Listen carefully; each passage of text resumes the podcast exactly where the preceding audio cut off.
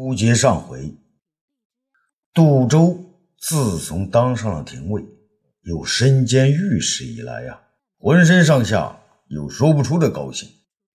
他呢，给自己总结了一下，觉得自己的成功呢，在于吸取了易纵和张汤的教训，保持低调，话呢不能多说，也不和谁去争。易纵敢和皇上去争，张汤多次和东方朔争，争来争去，把他们的脑袋不都争没了。杜周啊，看得明白，你们能争得过一个皇上、一个神仙吗？在特有智慧的人面前，退便是进呐、啊。所以呢，他一直保持着低调，不用说，在皇上面前不唱高调，便是在张汤面前也不多说。而且呢，和皇上和张汤呢都保持一些距离。都说伴君如伴虎啊，那我就离虎远一点，等老虎吃饱了，我再上上前呢帮他溜溜虎须，这个时候说不定老虎的屁股也能摸一摸呀。想到这儿啊，他惬意地笑了起来。他慢慢地体会出，距离那便是美呀。是啊，要保持距离，别说杜周了，就是东方朔不也躲到金马门里面隐居去了吗？可他又觉得自己虽然与皇上保持距离，可皇上要做什么，在想什么，自己不能不知。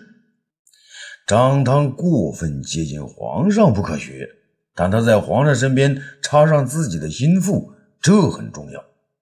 霍子侯不是个东西，不可信，不能用。哦，对了，这皇上几天前不是要自己给他推荐两个人吗？那眼前便有张汤留下来的三个人物，何不挑出两个给皇上送去呢？杜周想到这儿啊，一边呢找着，一边在想。想到这儿呢，便让卫兵传江充、朱安世、吴丑生三个人前来说话。没多会儿啊，卫兵来报说今天是休沐日，三个人呢全到张安世家喝酒去了。杜周这才想起今天是休沐日啊，他对卫兵们说：“没事了，你们也做自己的事吧。”然后独自一人穿过廷尉府的后院，向张汤的家中走去。张汤老母呢已经回杜县老家了，这里便是张安世一个人站着。杜周原想让吴丑生和江充也搬过来与张安世同住，不料吴丑生和江充两个呢全不乐意，他们说害怕张安世。但不管怎么说，他们三个都是张汤关照的人呐、啊。杜周呢便硬把他们弄到一起，还硬让他们呢拜了把兄弟。杜周经常给他们讲讲张汤的果敢，张汤的廉洁，更要讲一讲张汤对他们的好处，说说皇上对张汤的怀念，以此勉励他们努力进步。可是他们三人总是貌合神离，今天听说三个人在一起喝酒，杜周啊还真的有点高兴。这杜周一边找着，一边呢心里边呢翻开了账本，盘算着这三个人的价值。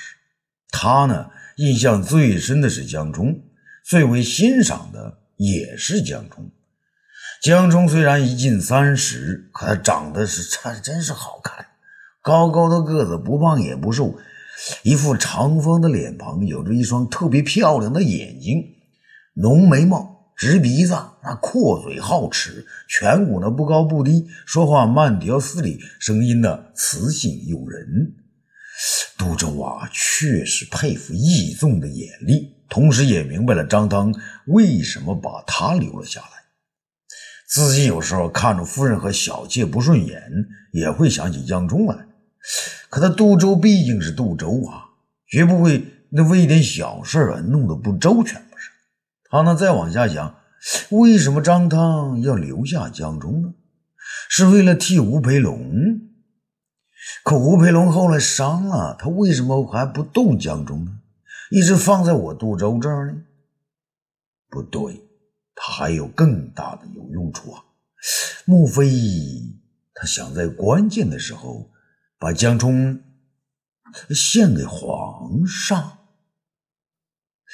招啊，张当肯定是有这一招啊，可惜他还没来得及，便被朱买臣攻垮了，把东方朔呢给惹火了。眼下皇上让我举荐人才，江充不是最佳人选吗？如果他到了皇上身边，还不就是我的一个耳目？呵呵，张唐啊张唐，谢谢你了。杜周啊想到这儿，心里一阵兴奋。这另外一个推荐谁呢？吴丑绳，他长得是又矮又瘦，可在我杜周手下读了十年书，又练了好几年府衙事务，却是一手好文案呐、啊，都比功夫第一流。如果皇上要呢，也是个人才。最让杜周担心的还是那个张安世啊。皇上看着张冲的面子，封封他了个上林院一等侍卫，而且官位四品。可他一点都没有官的样子，他整天吊儿郎当的在大街上游逛。杜周对他是最不放心，甚至呢要手下的人盯着，最好呢别让他到上林院去。这个张安世啊，像个十足的流氓，却又不像一般的流氓，有些张汤样呢又不似张汤。他从哪儿来的？他怎么会被张汤给降服了呢？这个谜啊，杜周一点都不明白，只知道这个人整天就出入歌楼妓馆，甚至有时在长安街上看到漂亮的女孩子都要动手动脚。结果呀，惹来直进武手下的人与他争斗，不知怎的，这事到了传到了赵宇那儿，便被赵宇啊大事化小，小事化了，全然没事。呵呵，看来张汤死后，只有赵宇知道他的来历。可杜周专门去向赵宇套近乎呢，却被赵宇呢一口回绝，说他对张安世呢也是一概不知。看来为了这个廷尉的位子，赵宇已经和自己势不两立了呀。想着想着呢，他便来到张汤的家中了。院外有两个侍卫站岗，一件是廷尉大人，他们急忙鞠躬。杜周一如既往地向下属们微笑点头，然后进了院子。这院子里很是热闹啊，正房里头呢传来女人的浪笑声，还有男人的说话声，可能是职业习惯吧。杜周呢站在正房门外的一个死角啊，开始窃听起来。房子里边，张安世呢正和江冲、吴丑树两个人喝酒。张安世怀中啊坐着一个浓妆艳抹的妓女，身边还站着两个，三个人呢、啊，虽说不上国色天香，却也是白白嫩嫩。你们两个，这这是咋回事这是？张安世的脸呢，被酒烧得通红，他大声的嚷嚷道：“我我我花了两天的钱把他们从妓院里面接出来，没想到你们都不雅，真没劲。”那两个大男人连女人是什么味都不想尝尝，还叫男人吗？吴丑生啊果然长得很丑，这小小的眼睛，脸上还有一些坑坑洼洼的东西。他呢看上去二十四五岁，坐在桌子旁呢让张比张安世和江冲呢矮了半截，他也被灌了几杯酒，连脖子都是红红的。听到张安世这么说呢，他便站了起来，认真的说：“张二哥，话别这么说哈，我吴丑生要么就明媒正娶，要么就光棍一辈子，这些庭庭花野草我一概不沾。”离他近些的一个妓女呢叫了起来：“哟，听这位小爷说，我们这些庭花野草成了既没有花香也没有草绿的人了，你没尝怎么能这么说呢？”稍远一些的，年纪也大一点的，穿得更露一些，他走上前来，将高高的胸部啊向吴丑生的头上蹭去。他边蹭边说：“是啊，吴爷，你要尝上一次就会知道味道啊，好极了。”吴丑生的脸呢更红了：“你们这些不要脸的啊，给我滚滚得远远的，别靠近我。”那两个妓女呢讨了个没趣，悻悻然回到张安石的身后。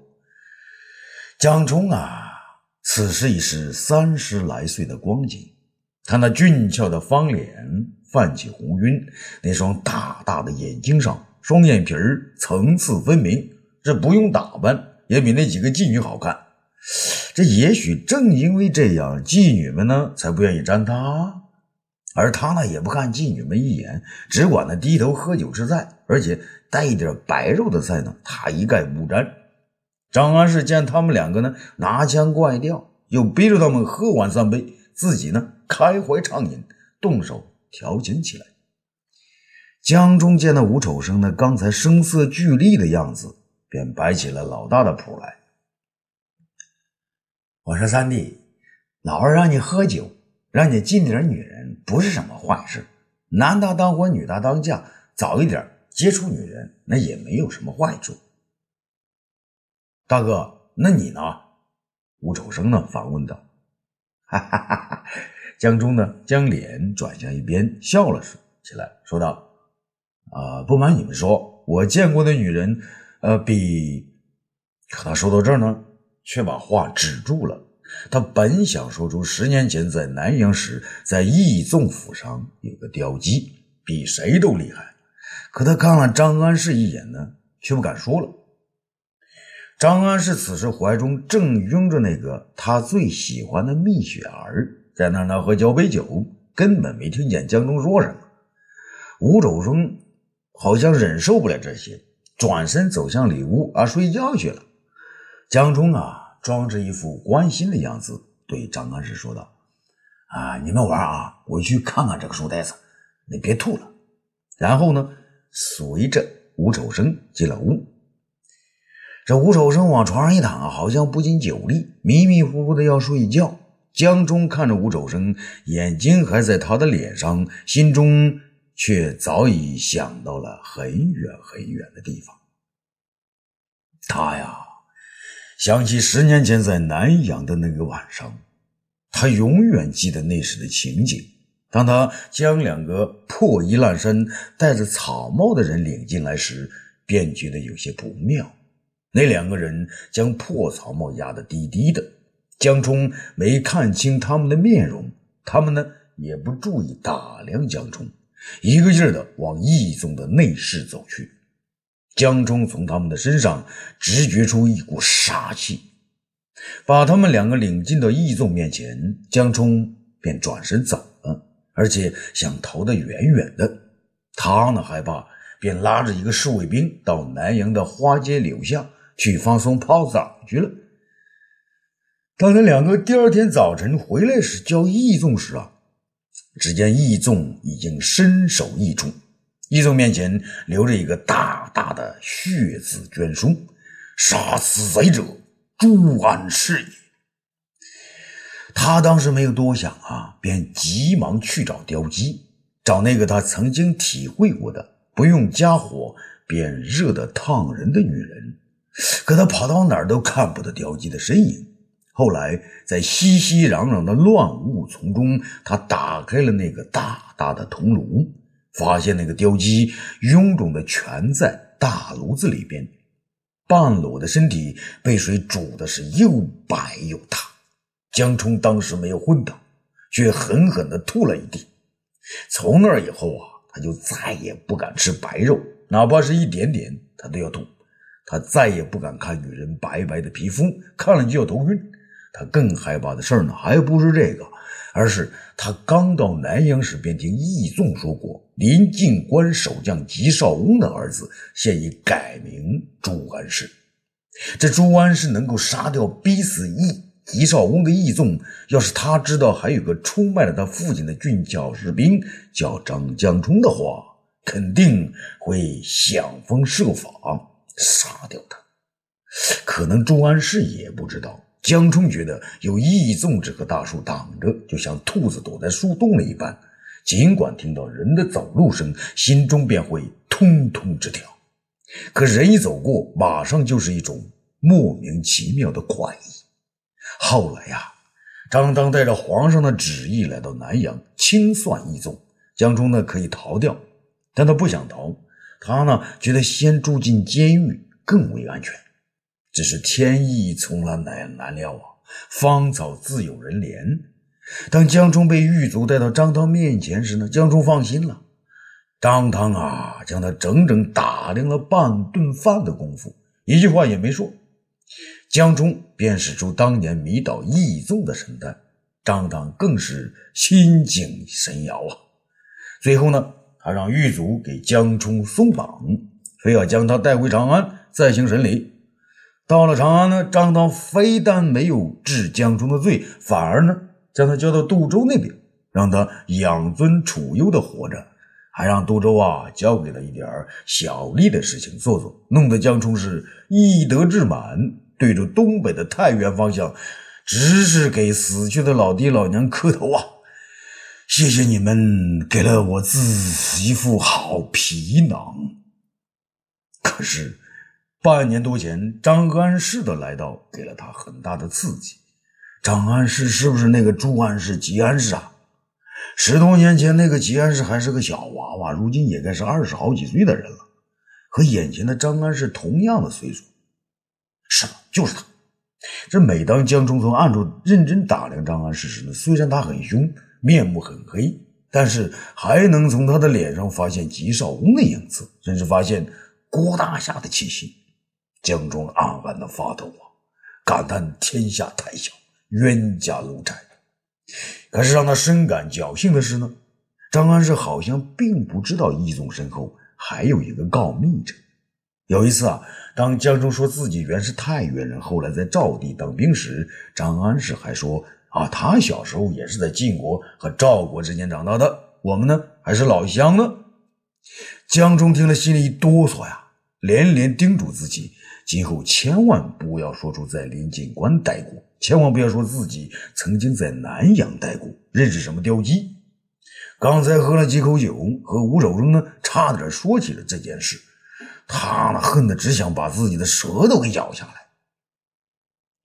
想了一会儿啊，江冲又将悬着的心放了下来。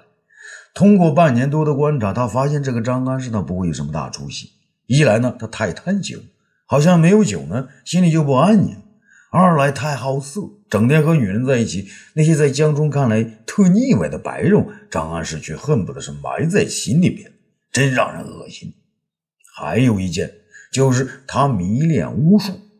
这张安世一次喝醉了酒，便向江冲夸下海口，说他曾在滇池一带拜过一个女巫为师，能够将一个仇人活活的给咒死。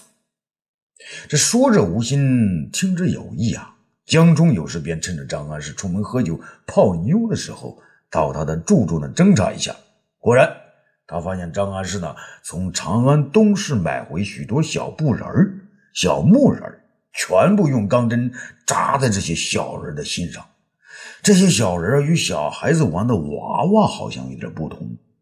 对了，这些小人脸很长，倒有些像自己。这江冲又害怕了起来，他想啊，自己没有本事除掉他，只能想办法离开他呀，躲开他，躲得越远越好。正在此时呢，杜周进了房门。